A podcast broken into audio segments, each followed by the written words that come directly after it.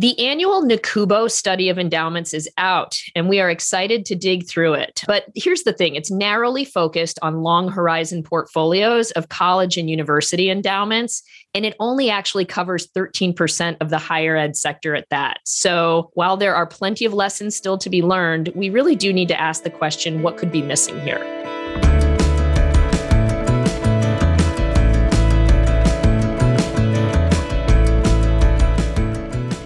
Everyone. Welcome to Inspired Investing. I'm your host, Claire Gola, head of Foundation and Institutional Advisory at Bernstein. This podcast is where we strive to connect and share insights with listeners like you who are engaged in the nonprofit sector, philanthropy, and or the broader social sector. Today, I've invited my colleague Greg Young, senior investment strategist, to help me unpack the findings from this year's hotly anticipated NACUBO study. Frequent listeners may recall that Greg joined us last year to help break down the results, and specifically as they applied to smaller organizations. So, Greg, you did such a great job last year. Welcome back. Yeah, thanks, Claire. Glad to be here. All right. It's really good to have this conversation. We're having lots of conversations with organizations asking about NACUBO this year. So, where to begin, Greg? How about giving us the top line on fiscal year 2021 investment performance? What did you see? Yeah, happy to. Um, you know, I think the big story, and I'm glad you mentioned fiscal year, just remember that runs from July 1 to June 30 of the following year. Really, the big story in looking at this recent survey is that it picked up the big post COVID bounce in the markets, right? So when it came to the equities market, it really was a rising tide phenomenon. Everything went up, and institutions of all sizes benefited. So that's clearly good news. Right within the markets themselves, US, global, emerging, all of those stock returns were pretty tightly bunched, somewhere between up 39 to 41% over a 12 month horizon. So it was really, really good. Within portfolios themselves, you know, style and factor returns and the like were similarly bunched. You didn't see a terribly big difference between, for instance, US large cap value, which was up 45, and growth stocks, which were up 43. So, really good news on the risk side. Now, it was not that case, however, uh, with bonds. And you have to remember that toward um, you know the back end of that fiscal year was when we started to see inflation come back from the dead and we started to see interest rates move. So, for example, the yield on the 10 year US Treasury doubled it was at 68 basis points at the beginning of that period and went up to 147 at the end. And that also led the yield curve to steepen. That's just a very strong headwind, unfortunately. So when it came to bond portfolios, there's a very clear difference, you know, depending upon duration, things like credit risk, and so on and so forth. The other thing, quickly to note, because of inflation, you know, the real asset category really surged as we saw rebounding consumption as the economy started to unlock combined with supply shortfalls you know that we've seen really fueling major increases across a lot of categories. Crude oil just to take one example west texas intermediate which is the us benchmark was up an astounding 87% over that period of time. So pretty extraordinary. Pretty much anything that had a connection to inflation or protecting against inflation, private, public, real estate, commodities, you name it, tended to do well. Got it. So so basically anything that doesn't tend to do well with the surge in inflation did not do well. So like bonds. Ne- yeah. yeah, like bonds. So that's my next question, right? So who are, were, was there a dispersion in type of institution or size of institution in terms of who's most invested in, in investment grade bonds? Well, and across really not just bonds, but across the board. And the short answer is yes, there was, despite the fact that, for instance, equity markets were all up pretty uniformly, you know, strong. Um, there was a noticeable difference at the organizational level depending upon the size of the organization. So, for example, the average investment return net of fees among all respondents was 30.6%, and that's up sharply sharply from the less than 2% average return that was reported the previous fiscal year. Pretty extraordinary turn yeah. of events. But unlike that tighter bunching that we saw in the previous report, this time around, you look at the smallest cohort, the under 25 million in AUM, those organizations on average are up 25%, while at the other end of the spectrum, the greater than 1 billion in assets rose approximately 36%. So over a 10 percentage point delta. Now, you know, even at 25%, I mean, who wouldn't love to have that kind of return? But that's a pretty big dispersion between the smaller funds and their larger peers. And unfortunately, that tends to be a pattern. It tends to be a recurring theme that we see in these surveys. Yeah, so that's an interesting, you know, point. It is a massive spread, right? Everyone's doing well and that's great, but that's a that's a pretty wide dispersion. And so in addition to potentially smaller institutions having more exposure to investment grade bonds, was there anything else that you might attribute the dispersion to? Yeah, that really is a critical question. And you're right. It came down to allocation choices, but not just mm-hmm. that. We could also see differences in manager results. But let's talk about allocation first.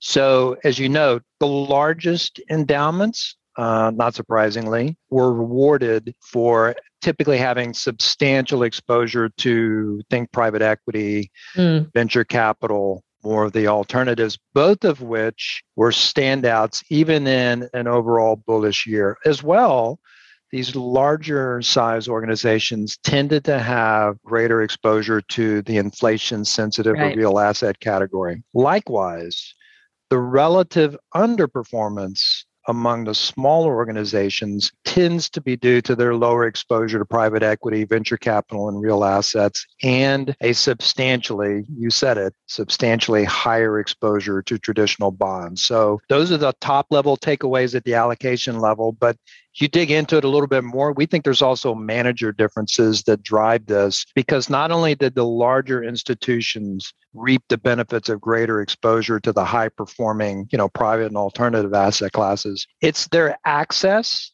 to, I think we can presume, better managers was demonstrated by the higher average returns within these categories. So, for example, the average return in a very high performing private venture capital category, the average return for the big funds, the greater than a billion, the average was 50% compared to the very smallest funds, their average return in the same category was less than a percent. In fact, it was only 40 basis points. That's just a wow. wild amount of dispersion. And now that's a little exaggerated given, you know, it's an esoteric category. I'll grant you that. But still, you see this same sort of pattern play out in other private categories. And um, unfortunately there tends to be this linear pattern as the as the assets decreased and the size of the endowment the returns tended to go down in lockstep. Now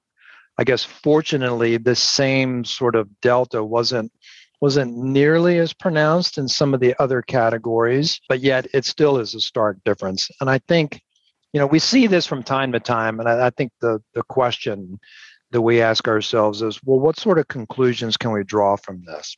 So I would tell you that at Bernstein, we're firmly in the camp that one of the principal means for organizations, big and small, of overcoming what we all think are going to be lower expected returns for, let's call it the traditional stock and bond markets, is going to be for foundations and nonprofits, again, of all sizes, you've got to seriously consider potentially adding private or alternative investments. Mm-hmm. You can't really emphasize that enough. But these results also, here's my concluding point, that really does also hammer home the point that upping the exposure isn't enough, right? Given that difference that we just talked about with venture cap, the choice of who you partner with particularly in these categories, is going to be equally important. Yeah, I couldn't agree more. So that's a lot to digest, but the theme is really, you know, around smaller institutions being the least prepared for what we expect ahead in many ways. And I actually saw this. I'd be curious to get your thoughts on this, Greg. In the chapter, there's an entire chapter devoted to climate change, which in and of itself, it's not surprising, right? Colleges and universities have been leaders in the responsible investing movement, particularly around divestment from fossil fuels. Um, but here again, right, we saw that 70% of the largest and only 30% of the smallest institutions um, reported that ESG considerations, which is really typically around you know actively managed strategies, are a part of their investment decisions. So we know that there are strong responsible investing strategies available out there in the marketplace even for fiduciaries that are you know really uh, measuring to traditional financial benchmarks. Um, you don't have to sacrifice return. What do you think is going on here yeah, look, to a certain extent, this interest in ESG related investing, there's no question it continues to gain market share among colleges and universities. And that really shouldn't be surprising. And, you know, in many respects, this movement really sort of originated in academia. So, what we're seeing, investors are embracing ESG, and no surprise, managers are clearly responding. They'd be foolish not to. Now, I will say, if you'll pardon me, I, I would say in Bernstein's case, we've been committed to responsible investing, really going all the way back to being one of the original signatories to the United Nations, what's called the Principles of Responsible Investing, way back over a decade ago in 2011. And that sort of from that humble origin, that commitment has evolved in numerous ways. I think a good example would be more recently in 2017, Bernstein, we initiated a dialogue with Columbia University's Earth Institute. Why? In order to improve our ability to assess investment risk and opportunities arising from climate change. And in the course of that, it eventually led to what I think is a groundbreaking initiative where we rotate within Bernstein all of our investment professionals. We put them through this sort of curated curriculum, if you will, that's led by Columbia professors on the intersection of climate science and portfolio risk. And simultaneously, the platform, while this has been going on, the platform of services that we can offer our clients in this space has grown too. So you know, clearly, Bernstein has not only been leading in this space, but we've also been building out our capabilities. And the latest example would be we partnered with a very well regarded team on a new private equity venture capital let's call it an impact strategy that focuses on environmental sustainability along with economic opportunity and health equity. So, enough of a commercial. This is really an exciting space for clients of all sizes, for managers, and for Bernstein. And if I had to guess, I'd say this interest really among investors is almost certainly just going to continue to grow. Yeah. So let me turn the tables, Claire. I feel like I've been sort of okay. hogging the, the, okay. the, spotlight here. Let's sort of um, sort of shift focus, and I'd love to hear from your perspective as you look through the survey. What struck or what stood out to you about this year's report? It's a great question, Greg. And this report, while I think the first things that people look at are the performance and the allocation data, there's so many other really interesting and, and useful parts of this report that struck me. So I, we just talked about the climate change piece a little bit. In addition to the allocation and performance stuff, I was struck by certain aspects of both the gifting section, and there's some good news there, as well as the spending section, maybe some not as good news potentially there. And it begs the question, I think those sections beg the question of um, are we actually capturing in this report enough data to extrapolate more broadly into the nonprofit and sort of institutional world because we're just seeing some trends across philanthropy that may not be captured um, in in this report. Mm, well, you've got my attention now, so give give us an example of what you're referring to there. Sure. So, um, so I'll start with some of the good news piece, right, uh, and maybe a little bit touch on my question around relevance of this report. So, on the gifting section, look, there's some striking news here, particularly for smaller institutions. So in fiscal year 2021, the level of new gifting into endowments in the study increased by 15% overall versus fiscal year 2020. That's great overall.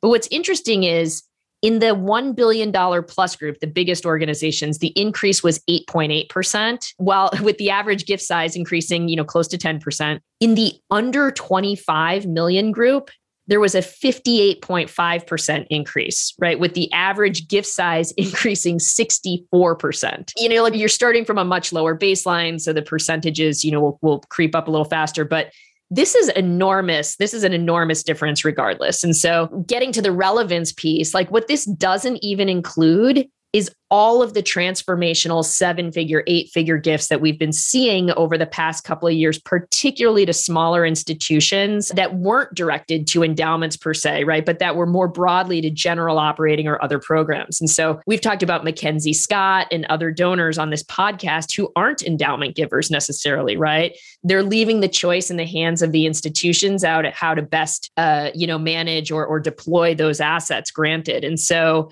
we're just seeing these larger sums being given to organizations that support constituencies that maybe have been marginalized right in our society and in different ways. So i know greg you focus and i focus a lot of our time on that 25 million dollar cohort that 50 million dollar cohort and we're having just as many if not more conversations today on other parts of their investable assets, right? So, you know, ca- how to think about excess cash reserves, thinking about moving, you know, strategically bucketing assets and moving, you know, uh, investments into intermediate time horizon types of funds with different liquidity needs.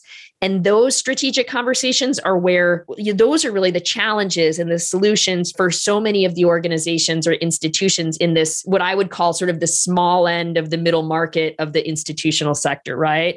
These aren't the endowments, right? It's not conversations about the restricted funds. So it's just, you know, I wonder. I think there are tons of great takeaways every year from this report but it really doesn't address some of these much more critical issues that we're dealing with. So I don't know, maybe there's opportunity for an additional research uh, report here somewhere. Right, and that that research and that advice, I think you alluded to this. It's probably goes without saying it would matter so much more it does matter more to the smaller institutions just frankly because of resources uh, and maybe their experience investing hasn't been you know as as long lasting so all great points now what about spending since you mentioned outflows earlier? Yeah. So the this the spending conundrum, right? Always a conundrum. So look, fiscal year 2021 posted great absolute returns, as you mentioned, overall. So spending wasn't really an issue for for most institutions and especially because most of them are doing a look back right? They'll spend a percent the average of the last 20 quarter end asset values or 12 quarter end asset values right? So essentially in an in a rising uh, market environment or, or a, a positive market return environment that 4% that an institution spends may actually be a little less than 4% of today's portfolio value, if that makes sense. So, um, so it wasn't really a big deal. But here's the thing the average spending rate, I guess, reported was 4.54%. And most institutions surveyed plan to maintain their current spending rate over the next few years none of the smaller institutions right surveyed plan to decrease their spending rate. So it's all great. You know organizations institutions especially in the smaller end have been receiving more uh, you know new gifts larger gifts to their portfolios. But like here's the thing. Number one we're forecasting muted returns and higher volatility as you've mentioned greg right as well as inflation. Um, and so that's that's a concern. And then the second piece is like the smallest institutions surveyed as you mentioned they're potentially like they're they're more highly allocated to publicly traded stocks to you know investment grade bonds. And so they're the most exposed to this potentially lower return and higher volatility environment. And they're the ones who are saying nope we're not going to spend less. So what I take from this is that in a much more challenging investment environment ahead, smaller organizations in particular are really going to need to look at not just their asset allocation, the mix of assets, but also reevaluate their spending rate as well as take advantage of that, capitalize on that momentum that they've got in terms of fundraising in order to successfully grow that endowment over time. It's not going to just be about, you know, asset allocation. You're going to have to really think about these different areas as well. Yeah, all great points. So, look, we've only got a minute or two left. Um, any final thoughts you want to share with us? Yeah, of course. So it's a lot to digest this report. I think one thing is it's a report on past outcomes, and past is not necessarily prologue. So we always have to keep that in mind. And the second piece that I take away from this year's report is that we can extrapolate quite a bit, but only up to a certain point for the overall social sector and nonprofit sector, right? And so take what we can from it, um, but then make, make sure that we're thinking more broadly about the needs of institutions of different sizes. And I'll ask you the same, Greg. Final thoughts? Sure. Look, I'd, I'd go right back to the heart of the matter for years, endowments have sort of big and small, frankly, have had a standard target return or a bogey uh, in the parlance of this world of call it seven and a half percent. And with that seven and a half, endowments had to cover all their spending requirements, cover inflation, fees, and expenses. And the good news is, is that over the last 10 years, so looking back over the last decade, the average endowment return, drum roll please, was eight and a half percent. So they covered their bogey. That's yep. great. But stop me if you've heard this before. We think the next 10 years are not going to be as beneficial. Um, seven and a half will be very tough to hit going forward. And look, as funds take on, you know, as they all sort of react in different ways, what we're probably likely to see is a common denominator of organizations taking different types of risk in order to hit that return target. And that's almost certainly going to lead to probably even a greater dispersion of returns going forward. I was struck, my final thought, I was struck by something that um, the authors of the NACUBO survey, I thought they said it very appropriately when they looking back over the last very good 10 years is that attempting to replicate these types of returns over the next decade to hit the return target should be an increasingly daunting proposition. I couldn't have said it better myself. Thanks, Greg. Um, absolutely. So, look, that's all we have time for, but thank you so much for joining me today. For more, for our audience here, check out the link to our Balancing Structure and Flexibility white paper. Thanks for being here, Greg. Thanks for having me. And thank you all for listening. If you'd like to learn more on Bernstein's Foundation and Institutional Advisory Services, please see the link to our blogs in this episode's description. If you enjoyed this episode and haven't subscribed to our podcast yet, please go to the iTunes Store, Google Play, or wherever you listen to podcasts to subscribe and rate us. Also, please email us with your thoughts, questions, and feedback to insights at bernstein.com and be sure to find us on Twitter at BernsteinPWM.